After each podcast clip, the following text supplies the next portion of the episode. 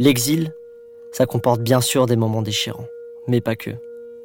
Le ferry qui casse les vagues en traversant la Méditerranée, le ciel bleu, le goût du voyage, les découvertes culturelles, culinaires aussi. J'en apprends peu à peu sur mes origines et l'histoire de ma famille. Elle est aussi constituée de beaux moments, et on en rit très souvent. On ne fait pas partie des familles qui rentraient au pays tous les étés. Et j'ai grandi en faisant longtemps abstraction de mes origines. Le kabyle, par exemple. Je ne l'ai jamais réellement compris étant jeune. À la maison, mes parents parlaient kabyle entre eux et français avec nous. C'est finalement par la nuit et mon métier de DJ que j'ai renoué avec cette culture. L'idée de mélanger les musiques traditionnelles aux musiques électroniques m'est venue naturellement. Tout comme le morceau La nuit que j'ai créé d'une traite.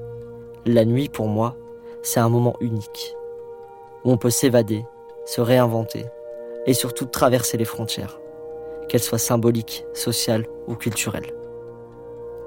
La nuit, c'est un moment de réconciliation avec moi-même.